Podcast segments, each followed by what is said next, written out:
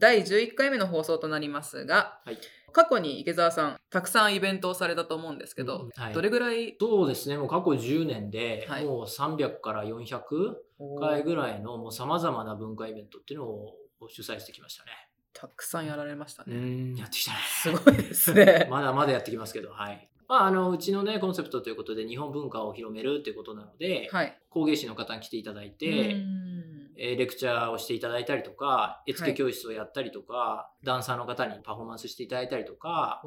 うん、三味線のねあの演奏会だったりとか、はい。お酒のね試飲会であったりとかうん。食もたくさんやってきてますうし、ん。映画監督に来てもらって撮影秘話みたいなのを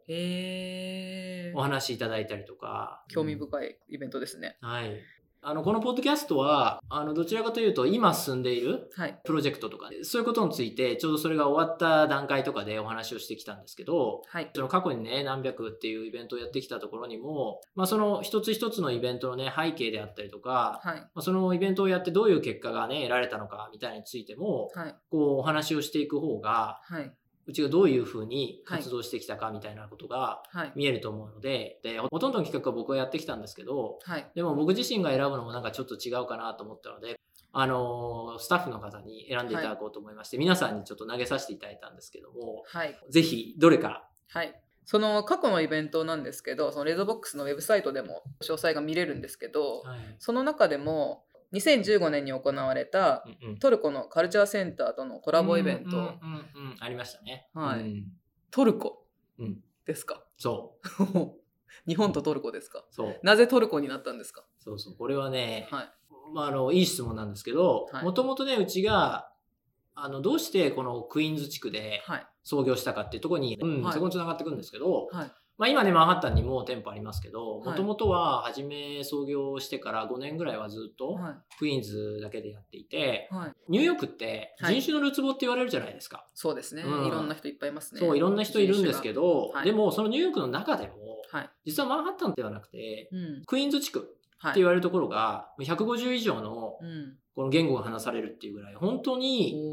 様々な人種がいるっていうところがポイントで、うーうんんそこで日本の文化のものを出したらね、はい。その150分の1が、まあその言語ベースじゃないかもしれないけど、はい。たくさん文化がある中で日本の文化がどういうふうにはい。受け入れられるだろうみたいな。そこに住んでる方々は本当に日々いろんな文化をもうこれは他国のものか何なのかもうどこのものかもわからないぐらいもはいう混ざり合ってるたりするところで生活してる方にはい。ポンと日本のものを出した時にどういう反応を得られるのかとそれはすごく興味があってはい。そこがスタートっていうこともあってですねはい。うちのミッションこう日本の文化と他の文化をこうどういうふうに融合させていくかっていうところ、で、新ししいものを作っていく。新しい日本文化を他の文化と混ぜ合わせて作っていくみたいなところが、僕自身も興味あるし、そういうところでこの企業っていうのはスタートしているので、それを実践するにはベストのこう地域なんですよね、クイーンズっていうのは。はい。で、その中でも一つね、あの、わかりやすいはい。イベントだったと思うんですけど、はい。クイーンズ地区のサニーサイドという町がありまして、はい。ここにですね、トルコのはい。文化センターがあるんですよ。へー。うんやっぱニューヨークなんでいろんな文化センターがあって、うん。あの、トルコのものがここあったんですけれども、ちょうどね、あの、サニーサイドの駅はい。の高架下で、へー。うん、文化イベントやってたんですよ。うん、あの、パフォーマンスしたりとか、はいはいはい。あの、お食事配ったりとか、うんうんたまにあそこガチャガチャやってるじゃないですか。そうですね。よくうん見たりしますね。そうそうそう。うんで、そこにたまたまね、出くわして、はいあ、面白そうだなと思って、あこれは何かできるぞと。うーんで、まあ、その場はね、皆さんお忙しそうだったから、はい。特に声はかけなかったんですけど、はい。帰ってすぐに、はい。僕こういうね、日本の文化に関わる仕事してんだけど、はい。ちょっと交流しませんか？メール送ったんですよ。はい。そしたらもうすぐ帰ってきて、うん、へー。面白いねって言ってもらって、うんうんニューヨークに住むトルコ人にこう日本についてもっとね、うんうんうん興味を持ってもらいたいと。うんうんうん彼らは要するにトルコ人が集まる場所なわけですけれども、うんうんうんうんもっと日本についてあの彼らに知ってもらいたいしっていうオーガナイザーの方言っていただいて、はいはい。でまた同時にねこのおニューヨークに住む日本人にも、はい。トルコにもっはと興味を持ってもらいたいっていうところで、おー。じゃあ一緒にイベントやりましょうよっていうことにサクサクサクっと決まって。そこすごいオープンで。そう嬉しいですね。うん、すごくオープンで。どんな感じのイベントになったんですか？うんうんうん、ファストブレイキングミールっていう、あ、のイフタールってわかります、イフタール。うん。あのね、イスラム教徒が、はい。この、まあ、日の出から日没まで断食っていう、このラマダンってあるじゃなはいいですか。はいはいうん。そのラマダン後に、はい。初めて取る食事のことを言うんですけれども、うーんうんまあ、これ、彼らにとってすごくね、重要な文化なので、はい。ぜひね、紹介したいっていうふうに言われて、うーん。じゃあね、トルコと日本のはい。この文化芸能、ね、はい。をお互いこう見せ合って、うんうん。それ、で終わった後にうん。イフタール、食事会。を行いましょうと。はい。ということになったんですよね。ああ、なるほど。うん。どんなパフォーマンスだったんですか？うんうんうん。まずね、トルコ側の方からなんですけれども、はい。ネイっていう、ネイ？うん。うーん。えっとね、縦笛なんですけど、おお、楽器の名前ですか？楽器の名前、ー足でできたはい。楽器なんですけれども、へえ。これがね、あの、指でね、こう押さえるところもちろんあるんですけれども、そうじゃなくて、ちょっともともとね、顔の向きがこう、え斜めになってて、口とね、ー、はいはうん。で、えーその顔の位置を少しずつ変えることで、はい半音ぐらいの音の違いが出たりとい。か、おうーん。これをね、あの、ニューヨーク在住のトルコ人のはアーティストの方、60代ぐらいの方だったんですけど、はいはいは演奏してもらってい。、で、これがね、すごいね、また美しい音なのよ。ああ、そうなんもうですか。すごい、もうもうね、なんていうかこう、イスラム教のはい。神秘的なところっていうか、へえ、それは伝統的な楽器なんですか？そう、伝統的。的な楽器。へえ、聞いてみたいですね。うん、もうぜひね、あの YouTube とかで見てもらいたいんですけど、はいはいもうとにかくね、この音がもう素晴らしくうて、もうぐわっとね、こう脳みそが、うんこうイスラム世界に持ってかれたっていうか、おお、相当なそうそうそう、すごいんですよ。衝撃が。うんでもね、ほら、あの、イスラム教の礼拝を呼びかける声のことをアザーンって言うんですけど、はい。昨年だったかな、はい。これを使ってしまった、うん鬼滅の刃のね、サウンドトラックが、はい。こう、出荷停止になっちゃったりとかあって、ああ、うん基本的に、うん、基本的にイスラム教ってはい音楽は禁じられてるので、ああ、うんそうなんですね。音楽はほら、快楽を生み出すみたいなところで、ああ、うん、禁じられてるっていうところがあって、その中で、スーフィズムっていうか、このスーフィー音楽って言われるジャンルがあるんですけども、はい。それってちょっと違った立ち位置にあって、はい。音楽ってちょっと快楽を生み出すじゃないですか。そうですよね。うん、気持ちいいとか、なんか心が動かされるとか、そうですね。うん、そういうものって文化を知らない、あその宗教に関係ないものからすると、うんうん。やっぱりね、その文化の入り口としては、うん。あの、重要っていうかうん、入りやすいというか、そこから。やっぱりね、この食とか、はい。なんか性とか、うんうんうん。あの、そういうところって、はい。こう何かに興味を持つのにう、ん。すごく入り口としてあるじゃないですか。ほら、ほら、インターネットとかって、はいはエロから広がったとか言うじゃないですか。ロから、そうですね。そうそうそうそうそう。ですね。もうあの、エロいの見たいから、はい人間の欲をつく。そう、欲をつく。もっとインターネットやってるうちに、どんどん技術が発展していく。自分のパソコンスキルが上がっていくみたいな。そうですね。うんなんか、そういうのがあって、はいはいまあちょっと、それまでと別に冒涜するつもりは全くないんですけど、でも、はいはい。その、どうしてもそのイスラムっていうところで我々結局距離がある中で。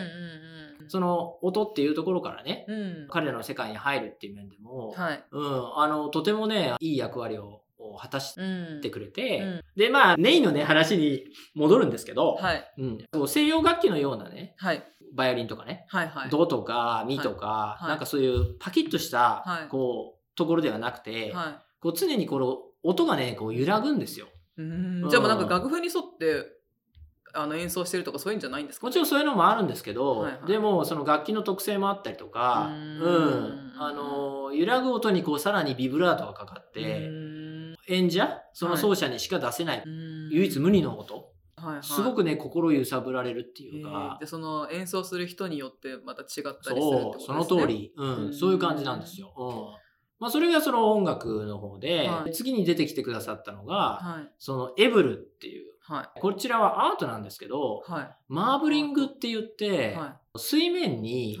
絵の具とかをはい。ポタポタポタポタ落とすんですよ。うんそうすると水面の中がビューって広がったりとか、で、それをこう調整しながら、コントロールしながら、図柄を作っていって。えー、うん、で、それを最後紙にこう写し取るんですよ。あその表面の。そうそうそう。できた模様ですか？なので、毎回もう絶対同じものは作れない。水ってもう常に動き続けてるから、そうですね。でそれを動かして模様を作っていく。こうだからマーブリングっていうぐらい、はいはいはいはい、そのまさにマーブル柄っていうか、はいはいうん混ざって。そう。これも本当美しくて、あの、ぜひこれも YouTube とかで皆さん、ね、はいエブルって EBRU っていうので、エブルですね、うん、調べていただければと思うんですけど、あ30代ぐらいの作家さんが出てきてくださって、はい、ゆっくりやられるんだけど、でもさささーっと、はい、ゆっくりなんだけど手際よく、ね、10分15分ぐらいで一つ作品作ってくださって、目の前で。うん。バッと見せていただいて、はい、その過程全てが美しいし、はいはい、完成品も当然美しいし、もうね、一点物だっていうのがすごくわかる。そうですね、貴重な、うん、すごく貴重な、ね、うん、ものを見せていただいて、まあなんかこんなこと話してたらなんかこれマーブルチョコレートに食べたくなってきちゃった チョコレートですか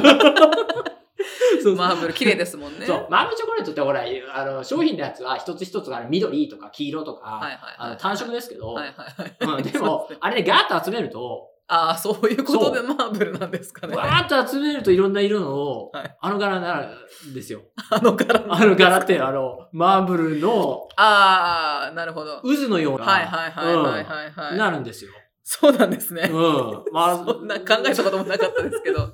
そう。でもあの、うん、本当に素晴らしい、うん、アートを見せていただいて。それもトルコ独特の絵というか、うん、芸術？芸術。そう。へえ。トルコってあんまり伝統的な楽器とか、そういう芸術的なものとかって知らないから、すごいびっくりしましたね。なんかそんなのもあるんだと思って。まあ日本ね、うん、方々からするとちょっとね遠いイメージがあったりするかもしれないけど、うん、なんか料理ぐらいですね。トルコ料理っていうのは聞くけど、ねね。うん、でもそういうなんかそのアートみたいな方はあんまりなんか親しみがなかったっていうか。やっぱりイスラム世界とアジア世界のこう中間に位置するっていうのもあって、いろんな融合が見れたりっていうところで、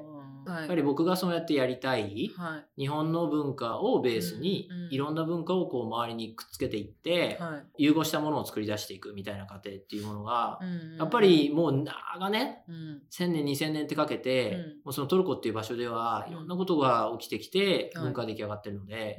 一緒にイベントした先として本当に良かったなって思うとこではありましたね。うん、なるほど、うん、それは日本人の方も参加されてたんですか？はい次日本側のねパフォーマーの話をしようと思うんですけど、はい、トルコのねパフォーマーの方々の演技が終わった後に、うんはい、次日本側我々の出番になって、はい、えっ、ー、と三味線と日本舞踊のマスターの方に来ていただいて、これ松の緑っていうね有名な踊りをまずやっていただいて、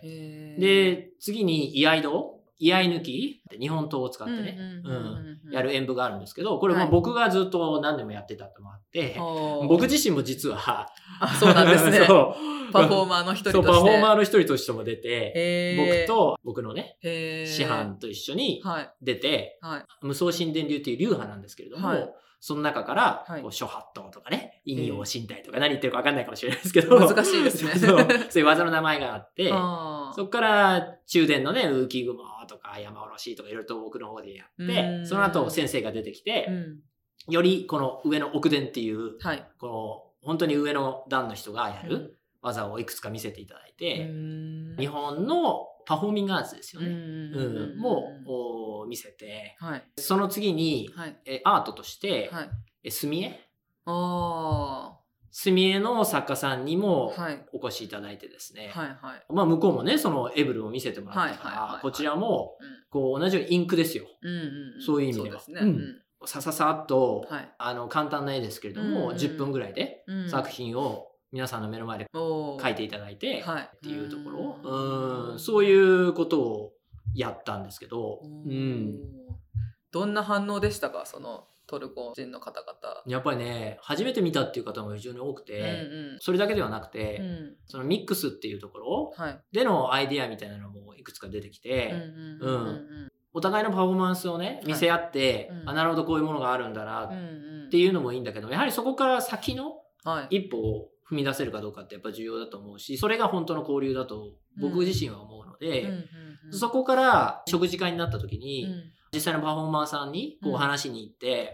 うん、非常に面白かったよっていう話をする中で、はい、着目するポイントみたいなのをいろいろと僕の中でね、はい、こういうことはできるかみたいなお話をちょっとさせてもらったんですけど、はい、例えばねエブルだったら、水面にこうインクを落として図柄を作っていくわけですけど、日本にもこう墨流しっていう同様のこの手法、はい。はい。はい、まさに水面に落としていって最後和紙に転写するみたいな形なんですけど、はい、そういうものがあるので、うんうん、じゃあこのコラボみたいなのできないのかな？どういうコラボかはお話しなければいけないけれども、はいはいはい、我々の方からも墨流しの作家さんを連れてくるから、お互いの手法で被るところをこう取ったり、はい、お互いが使ってる顔料であったりインクであったりみたいなそういうものを交換してみるとか、うん、また途中まであなたがやって、はい、そこから途中は次の作家さんがやるみたいな形のコラボだったりみたいなので、その日本とトルコの融合した作品を作ってみるの面白いんじゃないかみたいな話をして、非常に面白いと。やはり長い歴史から見て、そのトルコのそういうものが日本に渡ってきたみたいなところもあると思うし、どこかで影響し合ってみたいなところもあると思うので、それをね、あえて今、もしかしたらいろんな文献が出てくるかもしれないし、そういうことをやろうと思って探し始めたら、それをお互い勉強しながら、新しいものを作っていくみたいなのが、うん、今さっきお話したように、うちのミッションにも合うし、そうですね。うん。彼らも非常に興味を持ってもらってるというところで、そういうことはできないかなみたいな話を。で、これは同じようにですね、このネイと尺八みたいなのも、はい、ちょっとさっき浮かびました。尺八みたいなのかなと思って。やっぱり、うん、そうそうそうそう。やっぱり尺八も縦笛なんですよね。はい、で、はいはい、まあ、似たようなっていうと全然ね、あの、あれだけれども、でも、西洋の音階を使うわけでもないし、ミとかファとかそういうのが別にないわけじゃないんだけれども、もっとその中間ノートのようなものを出していくっていうところがあったりする中で、この二つの楽器が、コラボしたら、どんな音楽ができるんだろう。ああ、聞いてみたいね。うちから尺八奏者出してきて、で、向こうからその、これやってくださったね、方に演奏してもらって、こうギグっていうかね、その場で即興をやるとか、またお互いの民族のその伝統的な音楽を演奏してみるとか、片方の楽器で片方のやってみるとか。ああ、なるほど。うんうん。そういうのも非常に面白いよねって。なんかこれ西洋音楽のそのなんていうか基本的な、はい、このなんていうかな、直線的なそのハモリっていう、うん和音っていうか、はい、そういうものと違って、はい、ああいうなんか揺らぐ系の音の重なり合いって、はい、本当なんかこう多重っていうか、うん、なんかね、こう、なんていうのかな。なんかまあシンプルじゃないですよね。そう、シンプルじゃない。うんうん、もう横っていうか上下っていうか、はいはい、もっと言うとなんか空間を作るっていうか、うんうん、別にどっちがいい悪いじゃないんですよ、西洋音楽のその、ね、和音がいけない、いい悪いじゃないんですけど、なんかそのボワーンっていうこう空間を作るっていうか、うん、うん、で、その空間もその大きくなったり小さくなったりみたいな、そういうところもこうパフォーマーのその出し入れみたいなところ、お互いの二人の感性みたいなところみたい。なのが、すごくどうなるのかなっていうのすごく興味があって、うん、まさにこのクイーンズ、今さっき話したこの人種の本当にるつぼのところでこそやるべきことだなと僕は思ってるし、それだからこそ僕はここに来たんだし、この授業を始めたんだし、うんはい、ぜひやってみたいって。もちろんね、この宗教的なバックグラウンドがあるわけですよね。例えば、そのネイとかだと、はい、旋回舞踊見たことないですか？トルコのダンス。白い服着たパフォーマーの方がぐるぐるぐるぐるって回って神と融合する踊りがあるんですけど、こういう時に使われる楽器だったりするのであそうなんです、やっぱりその宗教的なバックグラウンドあると思うんですけども、あえてそこはこう抜いたところで、あの純粋に音のところでコラボしてみる。ことができたらすごく面白いなと思って。他にも例えばこうウードって言われるものだったりとか、あとダルブッカって言われるような、はい、それも楽器ですか？そう楽器があって、お互いにこう琵琶だったり太鼓みたいなところ小太鼓だよね、はいはい、でそういうものに近いところがあったりするのでもちろん音は全然違うんだけどもそういうものをそれぞれのプロの演奏家に来ていただいて、コラボレーションする、うん、みたいなのが非常に面白いなと思っていて、うん、それ、あれですか？弦楽器なんですか？ド打楽器って感じなんですか？うん。えっと、ウードの方はもうビワみたいな感じ、弦楽器。へ、であ、ダルブッカの方は打楽器、太鼓ということで。すごいです、ね、そうそうそうそう。で、バンドみたいにできますね。そうそう、バンドみたいにできるし、実際に、えー、まあこれコロナ前なんですけど、はい、クイーンズカレッジっていう、はい、クイーンズにある有名な大学があるんですけど、はい、そこ音楽が強いんですけど、うん、あのフラッシングがあるんですよ。ああ、そうなんですね。あっちの方に。うん、で、そこのパフォーミングアーツのトップの人から連絡が来て、はい、あの、あなたが日々やってること面白いから、はい、ぜひうちでなんかプロデュースしてほしいって言われて、うん、それで、やっぱそこの大学には、はい、まあ、クイーンズのだけにいろんな国から来たパフォーマーが所属してる学生さんに民族楽器を教えたりとか、うん、そういうので、各国から来られて、うん、滞在されてたりするんですけども、その方々を使っていいっていうふうに言われて、うん、あなたの日本のパフォーマーと一緒にやらないかみたいな話をもらって、で、音源とかもらったりして、それぞれの作家さんの。それはいろんな国の、本当に様々な。うん、そう。で、そういうのがちょっと進んでたところ、一つずつ勉強していかなきゃいけないのです。っごい時間かかるよって話をしたんですけど、はいはい。でもまあ、それを進めたところでコロナになっちゃって。ああ、そうなんですね。そうそうそうそう。まあ今ちょっと中断してるとこなんですけど、うん、でも、そういう思考が生まれるのも、まさに僕が思ってたとぴったりのことをパフォーミングアーツのそのトップの方は大学のね、はい、おっしゃってくださったから、同じとこにいるねって言って、まさに。もうこれは一緒にやろうよって言って一緒に話しながら、お互い勉強しながらね。はいはいはい。あの、やっていこうっていう話をしてたぐらい、うん、そういうことをやるには本当に、ここクイーンズっていうのはビタリとくるところなんですよ。まさに文化交流するにあたってはもう最高のそうそうそう場所ですね。うん。うん。えー、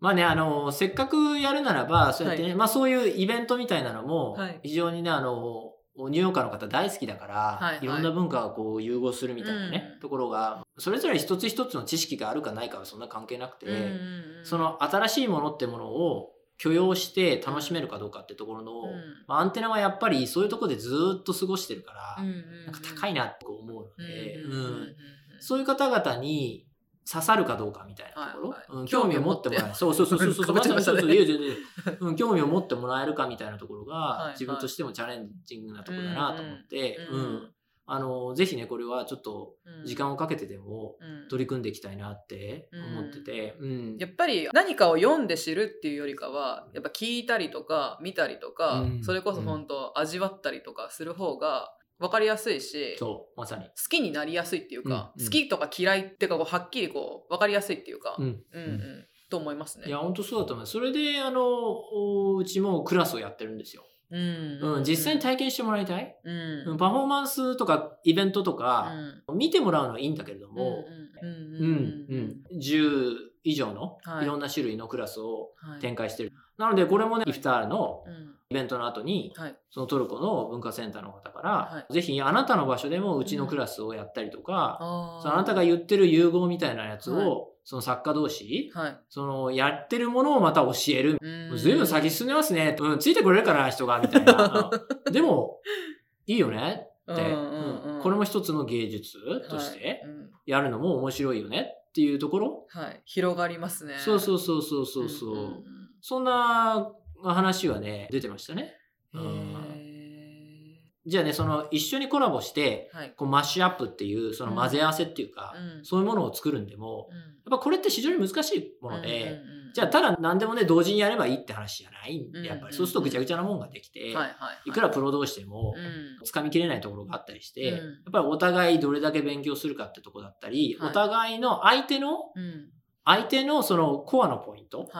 がどこかとこうちゃんとつかめるか。うん、それはほら50%、50%のぶつかり合いかもしれないし、はいはい、時にはそのなんていうか、こうコンピューターの0101みたいなね、なんかそういうオンオフみたいな配列みたいな、はいはい、あ片方オフじゃダメなのか。あ、でもオフがあってオンがあるからいいのか。なんかそういうような、はい。こっちが出て、こっちがアウトして、こっちが出てアウトみたいなのも、一つの、混ざり合ってないかもしれないけど、それで一つの形になるわけだから、うん。一つのね、そのコンピューターの画面出るものになるんだから、なんかそういう合わせ方っていうのもあると思うし、あと、まあ僕がずっと思ってるのは、はい、やっぱり日本って素材が強い、うん前々回かな、はい、の収録で、はい、そのオンライン商談会でね、うん、いろんなシェフに日本のね、はい、食材をぶつけて、マッチングしたものをね、うん、ビジネスにして、そういうようなプロジェクトをやってるっていう話をしたと思うんですけど、これも同じで、イタリア人、ポルトガル人、はい、インド人のね、はい、ニューヨークで活躍する一流のシェフに、はい、日本から来た、い。ろんな商品があるわけですよ。あんまり細かくは今お話できないんだけども、い。ろんな商材があって、僕らが普段日本食として食べるね。それを彼らが調理することによって、どういう形になっていくんだっていう。うん。うん、やっぱ日本人じゃ浮かばないアイディアとか絶対持ってますもんね。まさに。そう。だからそういうのも同じで、あの、それって素材じゃないですか。日本から来た素材を、はい、ある意味シェフが加工して、そうですね。アメリカ人の口に合うように作り変えてくれるっていうところ。うんうん、そこに、ポルトガル人の考えが、例えばお味噌であったりとか、そういうところに注入されることによって、はいはい、何か全然違う形のものが出来上がるんですよね。そうでしょうね。うん、そう。それをニューヨーカーが食べて、美味しいだの、美味しくないだのっていう評価をするっていうところで、新しい食が生まれてくるみたいな。僕はまさにやりたいことがそこにあるっていうこともあって、やっぱりその素材っていうところは、やっぱ日本は本当強くて、例えばこの半導体業界見てても、その今、最終製品っていうのかな、そういうところはもう海外勢に全部持ってかれて、日本勢はもうぐだぐだなんですけど、でも、その半導体を作る素材であったりとか、そういうところは日本勢が本当強くて、ほとんどの試合持ってるんですよ。そういうところはあって、いろんなジャンルであって、日本人そういうところは向いてる？なんか性格ですか？なのかな、やっぱりね。なんか、あの、素材加工、抜群に強いっていうか、うん、その後最後、最終消費者が使う形のものを作り出すのは、はい、なんかこうアメリカ人が上手だったりとか、こうプラットフォーム作り、ソーシャルネットワークみたいな、ああいうのはアメリカ人すごく得意なんだけど、これ元のところ、これ iPhone のなんとかの部品は実は日本のね、この小さい企業が作ってるみたいな、そういうところ精密さがやっぱり全然違う。違うでしょうね、日本製になってくると。あれもある意味そのコラボであって、うん、なんかそういうところに、世界の人がね、使うスマホの中に、うんはい、こう日本のそのこだわりだったりとか、あうん、細かな、今大塚さんが言ってくれたような、はい、そういう感覚みたいなのが入ってるっていうのは、全部つながるところがあるなっていうのが、まあ僕の大きな考え方なので、話戻るけど、そういうアートにおいてのコラボであったり、芸術であってのコラボみたいなところにも、十分通じるところがあるだろうなっていうところで、こう日々いろんなトライをしてるんですけど、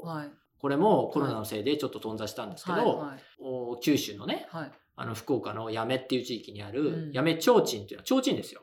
があるんですけど、はいはい、これ、まあ和紙とかで提灯できてるわけですけど、はい、この和紙のね、提灯のデザインを僕が見つけてきたニューヨークのアーティストに書いてもらう。もちろん提灯自体は日本の職人が作るんですけど、デザインはこちらのアーティストがやることによって、はいこう、アメリカ人がググッとくるデザインの、はいうん、でも元のそのベースの提灯、日本の職人のこだわり、何百年って培ってきたこだわり、技術が入り込んでる。っていうようなものをこうやっていきたい。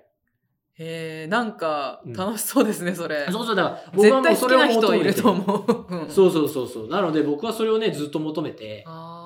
それをこう日々、こうトライしてるっていう感じなんですけど、ビジネスっていうところだとか、こうやっぱトルコと日本のつながりみたいなところで、大塚さんもどんなのがあるかなみたいなね、今さっきお話してたけれども、やっぱりその歴史的には、はい、1890年のこうエトゥルル号の件だったりとか、100年後のそこから100年後のイラン・イラク戦争のテヘラン日本人脱出のね、この事件だったりとか、まあ、いろいろと美談もあったりとかするんですけど、その人との交流っていうところ以外にもビジネスっていうのだと、はい、この2年前ぐらいかな、はい、広島にこう本社がある、チューリップっていう会社があるんですけど、はい、ご存知かな？手芸用のいろんなね、針を作ってる。針ですそう、針。広島針って言うんですけど、はい、うん。もう創業70年ぐらいの老舗企業なんですけど、はい、針だけじゃなくてね、まあ、最近はこの半導体の検査用のプローブとか、そういうものを作ってる企業さんなんですけど、あの伝統的なこの手芸としてのレース編みが盛んなトルコでは、はい、チューリップ社のレース張りを知らない人はいないっていうぐらい。ええー、そうなんですか？そうなんですよ。日本人の方がよっぽど知らないと思うんですけど。そうですね。うん、トルコではもうチューリップの針って言ったらもうシェアだけでも80%ぐらい。ええー、もうほんとほとんどの人が知ってますね、知ってるぐらい、すごく浸透してて。あ、そうなんだ。うん。もともとあの、トルコの、はい国の花っていう、うんうん、これがチューリップだったりして、もうあまりにそのトルコで自社の針がこう人気で売れるから、もう社名もチューリップに変えるみたいな。それぐらい、うん、この企業さん本当に、その国で、うん、あの、重要なものを作ってらっしゃって、で、数年前にそこの本社にね、遊びに行かせていただいて、はいはい。いろいろとお話ね、させていただいたりとか、はい。もともとは僕はこのあの、これも、えっと、数回前の、はい。このポッドキャストでお話しさせていただいた編みぐるみ店はいはい。で、はい。うちがですね、ボーグニッティングライブっていう、はい毎年マンハッタンのタイムスクエアでやる祭典にですね、ゲスト枠で出演させていただいてるんですけど、はいうんそこにはい、そのチューリップ社の営業本部長が来てくださって、はい。うん、そこでいろいろとね、お話しさせていただいたりとか、はい。うん、はいあそこでね、じゃあチューリップ社の商品をもっとニューヨークで広めていくっていう面でね、うん、うんうん。じゃあこのトルク系の方々のはい。あのご協力をね、ぜひ得ながら、はい。うん、アメリカ社会に浸透させていくなんていうこともうん。もちろんできるんじゃないかな。うんうんうんうん。アメリカ系トルコ人の方って人口統計っていうの？うんうん。調査ではうん。10万人ぐらいって言われてるんだけど、はい、はい。実際は何世っていう方がいらっしゃるから、うんうん100万人ぐらいいるんじゃないかっていう話になっていて、へー。それぞれやっぱりね、ビジネスされてたりっていうところもあるから、うん。そういう方々と、やっぱりもっともっと我々、うん。うん。在米の日本人も、うんあの、いろんな文化面とか、いろんなところでこうくっついていって、はい。で、ビジネスでもいざそういう時にお手伝いしていただく、うん。みたいなことがお互いもっとできた方がいい。僕もだからそういうことで考えていて、はいはい。うん、なので、音楽だったり、うん。アートでのコラボレーションっていうのも非常に僕自身興味があるけれども、うん。そうビジネスでの助け合いであったりとか、そういう人的な交流みたいなところはいも全部含めて、はい。やっぱりあの近く仲良くなることはとてもいいことなので、そうですね。うん、やっぱり親日の国っていうのもあるけれども、うんうんうん。それ以上にやっぱりお互いね面白いものを作っていこうとか、うんうんあの一緒にそれこそお金儲けをしようとかうんね、うんうんいいことじゃないですか。そうですね。そう新しいものを作ってお金稼げたらそう。一番いいですよね。いいですよねそれで楽しかったら一番最高ですね。そんなことをやっぱりこのニューヨークだとうん実現するのが簡単。ああ、うんなるほど。簡単っていうのはあれだけど、本当にそのサニーサイドのはい。ね、とこなんて、うんもううちのお店から僕がスクーターで3分4分で行けちゃうとこですよ。おー近いですね。そう。だから何か日本のこと知りたかったら、持ってくれいつでももっと。はいはいはい。うんああ、だか。今回だってそうやってメールパン送って、うんうん、あなたのパフォーマンス公開したの見たから、うん面白かったから、うん一緒になんかやろうってパンパンパンと話進んで、うんうんで、実際そういう風になって、はい。お互いがお互いのことを思って勉強になれて、はい。そうそう。そういうのは本当に、うんこう、ニューヨークらしいなって、そうですね。すごく思うところなんだよね。うんうん本当にさまざまな人種がいるからこそできることですよね。そうそうそうそうそううんうん。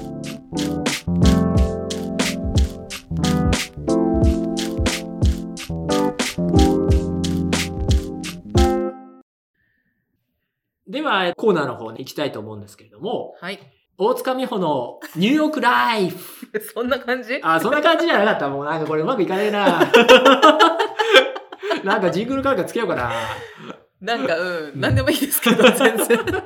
まあ、あの、では、えー今回のトピックは何でしょうか？えっと、今回のトピックは、うんうんえっと、植物性ミルクについて。なんですけどいいね。えっとですね、スーパーに行くと、うんうんえっと、多分牛乳しか買わない方は、うんうん牛乳のとこしか見てないので、はい。あんま気づかないと思うんですけど、はい。アメリカって、あの、たくさんミルクの種類があって、うんで、まあ、牛乳自体もたくさん種類があるんですけど、低脂肪とか無脂肪、とか、あと、まあ、ホールミルクと言われる普通の牛乳があるんですけど、はい。植物性ミルクになると、豆乳、うん。アーモンドミルク、うん。オートミルク、うん。えーその他にもカシューナッツやお。あとヘーゼルナッツとかお。あと、まあ、最近ちらっと見たのはくるみウォールナッツミルク、ね。うんあるね。あとライスミルクココナッツミルクとか、はいはいはい。あとヘンプミルクっていうのもあるんですけど。ありますね、ヘンプね。はい、はい、うん今流行りだからね、ヘンプそうですね。はい。タイマね。タイはそうですね、ん。ん大麻の一部の成分を使ってるってやつね。そうですね、んはい。うん、あるんですけど、うん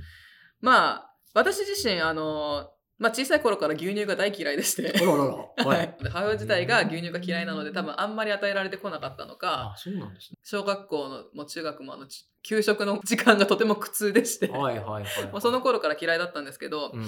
まあ日本にいる時はあんまりなんだろうまあお菓子作りとかたまにする時に使ってたぐらいですかね、うん自分ではもうもちろん飲まなくてはい。でニューヨークに来てからここ最近ですよね。なんかいろいろなんか植物性ミルクが流行り始めたのもだと思うんですけど。ですね。うん。これ大代替肉とか、植物性の大豆でできたお肉とかね、ね。ビヨンドミートとかすごい伸びてるから。めっちゃ見ますよね、うん。そう。それのつながりだよね。うん、そう。それで、まあ、ここ数年で、うんうん。その他の牛乳以外のミルクにすごい注目するようになって、はいはい。料理に使ったりとか、あとコーヒーに入れたりやら、まあ、スムージーとかそういうのい。ろいろ使い道はあるんですけど、はい、一般的によく見る豆乳アーモンドミルクオートミルク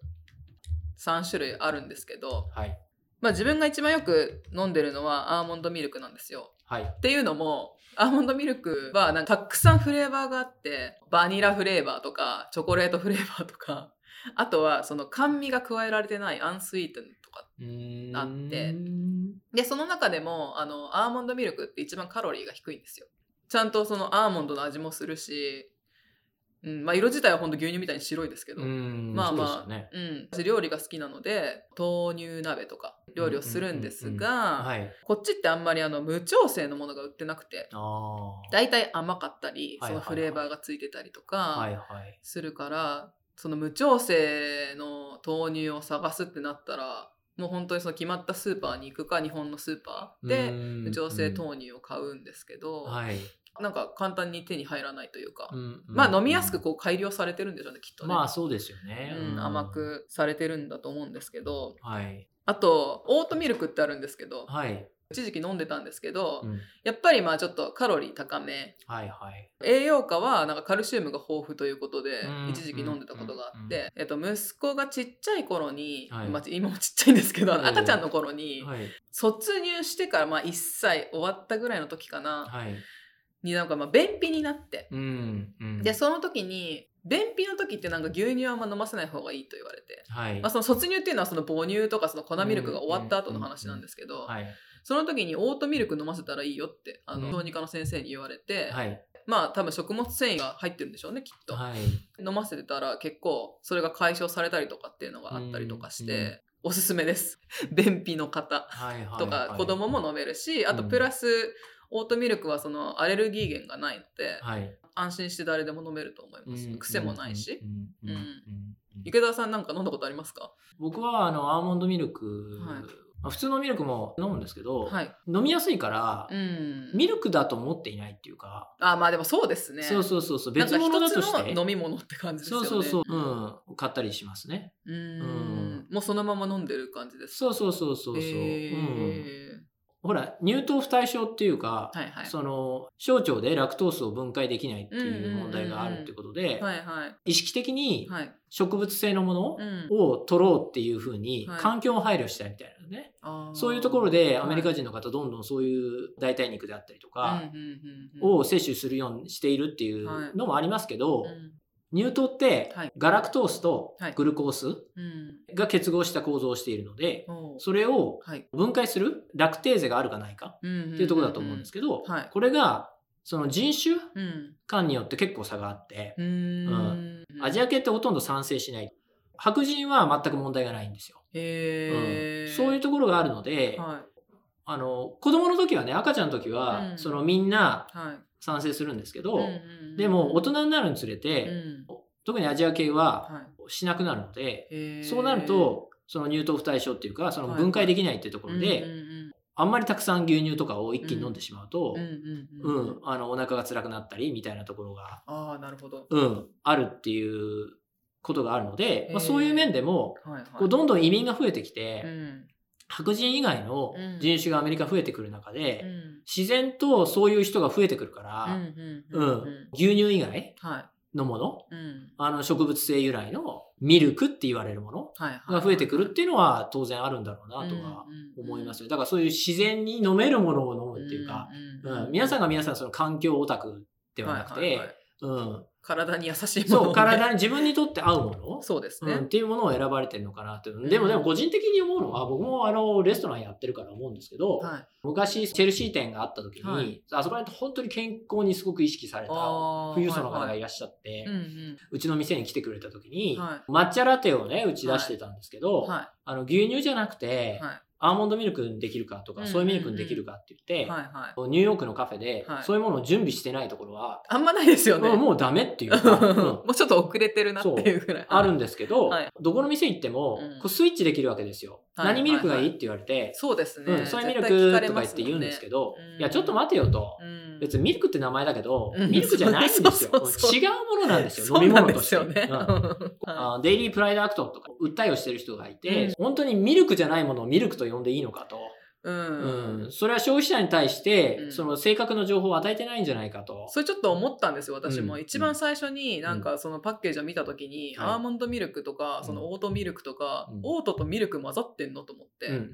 それじゃあちょっと余計気持ち悪いなと思って、だからなんかもうちょっと、なんかリキ なんかリクイッドアーモンドとか、なんかそういうなんか違う名前にしてくれたら、結構ね、わかりやすいですよね。まあ、いろいろと抵抗があったりとか、うん。あの、お互いね、ミルク業界の人からすると、俺らがミルクだと。はい。で、あの植物性のものを使ってる人からしたら、やっぱミルクっていう名前はやっぱりこうキープしておきたいってところがあったりとか、まあいろいろあるわけですけど、でも実を見ると、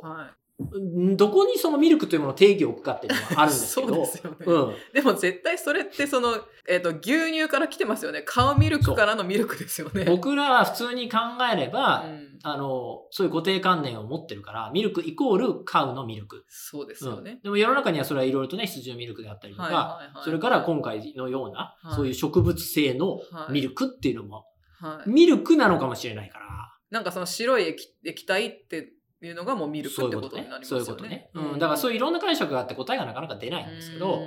それこそね、あの、大塚さんが勘違いするリキッドにした方がいいんじゃないみたいなのと、そういう意見は分からなくもなくて、うん。それがね、なんか、間違ってる方向に行ってんじゃないかと僕は思ったのは、その飲食店の話に戻るんですけど、抹茶ラテ出してて、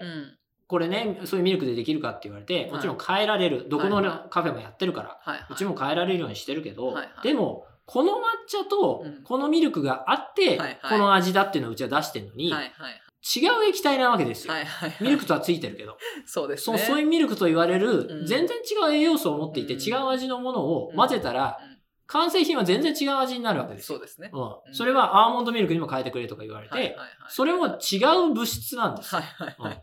それをね、消費者が選べるように選択して、ね、どれでもいいから選べるみたいなのは、おかしいんじゃないかと僕は思っていて。そうですね、うん。だから本当だったら、このアーモンドミルクに合う抹茶の粉はこれ。ああ、うん、なるほど。このソイミルクに合う抹茶の粉はこれで、全然違うものができるはずなのに、おかしいよねっていう、ただミルクっていうものでスイッチしてるだけで、実際は全然違う飲み物なんだから、栄養素も全部違うんだから。完全に変わりますよね。そう、全然違う。完全に変わりますね。スイッチできるものじゃないんだよ、絶対。私、この間のバブルティーを飲みたくなって、で、買いに行ったんですけど、はい、でもバブルティーってやっぱ牛乳じゃないですか。そうですね。うん、牛乳かと思って。でも でもバブルティーどうしても飲みたくて、はい、聞いたら、はい、ソイミルクにできるって言われたんですよ、はいはいはいはい、でもなんかそのソイミルクにできる種類とできない種類があって、うん、じゃあもうできる種類の中から選ぼうと思って、はい、タロっていうなんか紫色の飲み物があるんですけどありますね。タロ芋のありますね、うん、そうそれをソイミルクでバブルティーでしてくださいって言って飲んだけど、はい、でもやっぱバブルティーじゃなかったですね。あそうだよね。なんか、なんか本当違う飲み物になってましたね。ね。だからなんか、なんか、なんか半分満たされたけど半分は満たされずに終わりましたね。うん、その店ももともとはその牛乳でベストの味を作るように絶対そうです。したんだと思うんだよ。その初めのレシピ開発の時に。うん、絶対そうですね。でも市場に合わせて、うん、そういう植物性のものでないと嫌だっていう人がいるから、はい、ミルクという名のもとを、そうです。私みたいな。変えてってそう、いうことになって。そうですね。うん。ここのなんかね、矛盾はなんか解消できんのかなと。ね思ってるところそうですね。それに合ったものを作っていくっていうね。そうそうそうそう。うん、環境を配慮して、はいはい、ね、牛のね、うん、牛のね、お乳をね、はいはいはい、お乳って言い方いいのかな？まあいいや。いいと思います。お乳を、はい、うん、飲むっていうのは、はい、まあ確かに他の動物のお乳飲むってなかなかすごいことだなと。他のね、動物の卵を食べるとか、うん、確かに気持ちとして嫌だっていう人が出てくるのは、うん、まあいいとしましょう。僕はそんな気にしないけど、でも気にする方いらっしゃる。それは別にいいですよ。うん。さらに、もう身体的にね、はい、そういうふうにラクターゼを持たないから、はい、あの分解吸収ができない。他にある栄養素、牛乳にはたくさんいろんな栄養素が入ってるわけですよ。はい、特にカルシウムなんて、牛乳は一番効率的にたくさん取れる。うんうん、そうですね、うん。その牛乳でないものを飲むならば、はい、他のものにスイッチするならば、うん、そこが足りてない自分は、うん、っていうことをちゃんと意識した上で、摂取するならば、いいとは思いますけれどね。だからそういうところは一切抜け落ちて、動物なんてありえないとか、牛のはい、本当は子牛のためのものですからね。そうそうそうそうそうそうそうそうそう。そ う。牛のせいで、メタンガスがたくさん出てね、環境に悪いみたいな。はいそういう気持ちはわかるけど、そこばっかりが言ってしまって、肝心の栄養素だったり、美味しいものを飲むっていうね、美味しいものを摂取するっていう、その食の楽しみみたいなところが全部抜け落ちてるのは、ちょっと何かなっていうものはミルク業界を見ていて思うところなので、こういうのは多分ね、是正されていくんじゃないかなとは思ってますけどね。うん。でもこれだけたくさんやっぱ種類があると本当に私も選び放題なので、うん、いろいろこうチョイスがあるっていうのは、うん、うん、いいことだなと思いましたね。うん、もうこれはね本当業界としてもこれから注視していくところだなと、もちろんミルク自体も、はい、あのアメリカは世界最大のこう生乳の生産国であるし、あと海外にもね輸出したりしてるのではい、でその栄養素が必要っていう、そういう国もたくさんあるので一応ねホルモン剤いろいろと使ってたりとか、RBST っていうそういうところに関してはいろいろとちょっとあの、いろいろと見ていかなければいけないところがあったりするけど、で、ね、まあでも実際70年代にね、アメリカ人って30ギャロンぐらい飲んでたんけども、今はもうその半分ぐらいにああ、そうなんですね。減ってる？やっぱそれは、うん、こういう代替のものが出てきたっていうところなので、まあいろんなチョイスが出てきたっていうのは確かに大塚さんのおっしゃる通り、はい、いいんじゃないかなとは思いますよね。面白い業界だと思います。うん、今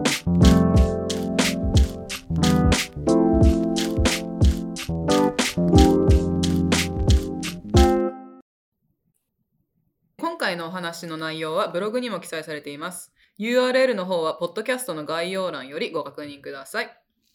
ご意見、ご感想、ご質問などありましたら、たかしアットレゾボックスまで、どしどしメールの方をお送りください。お待ちしております。それではまた次回お会いしましょう。ありがとうございました。ありがとうございました。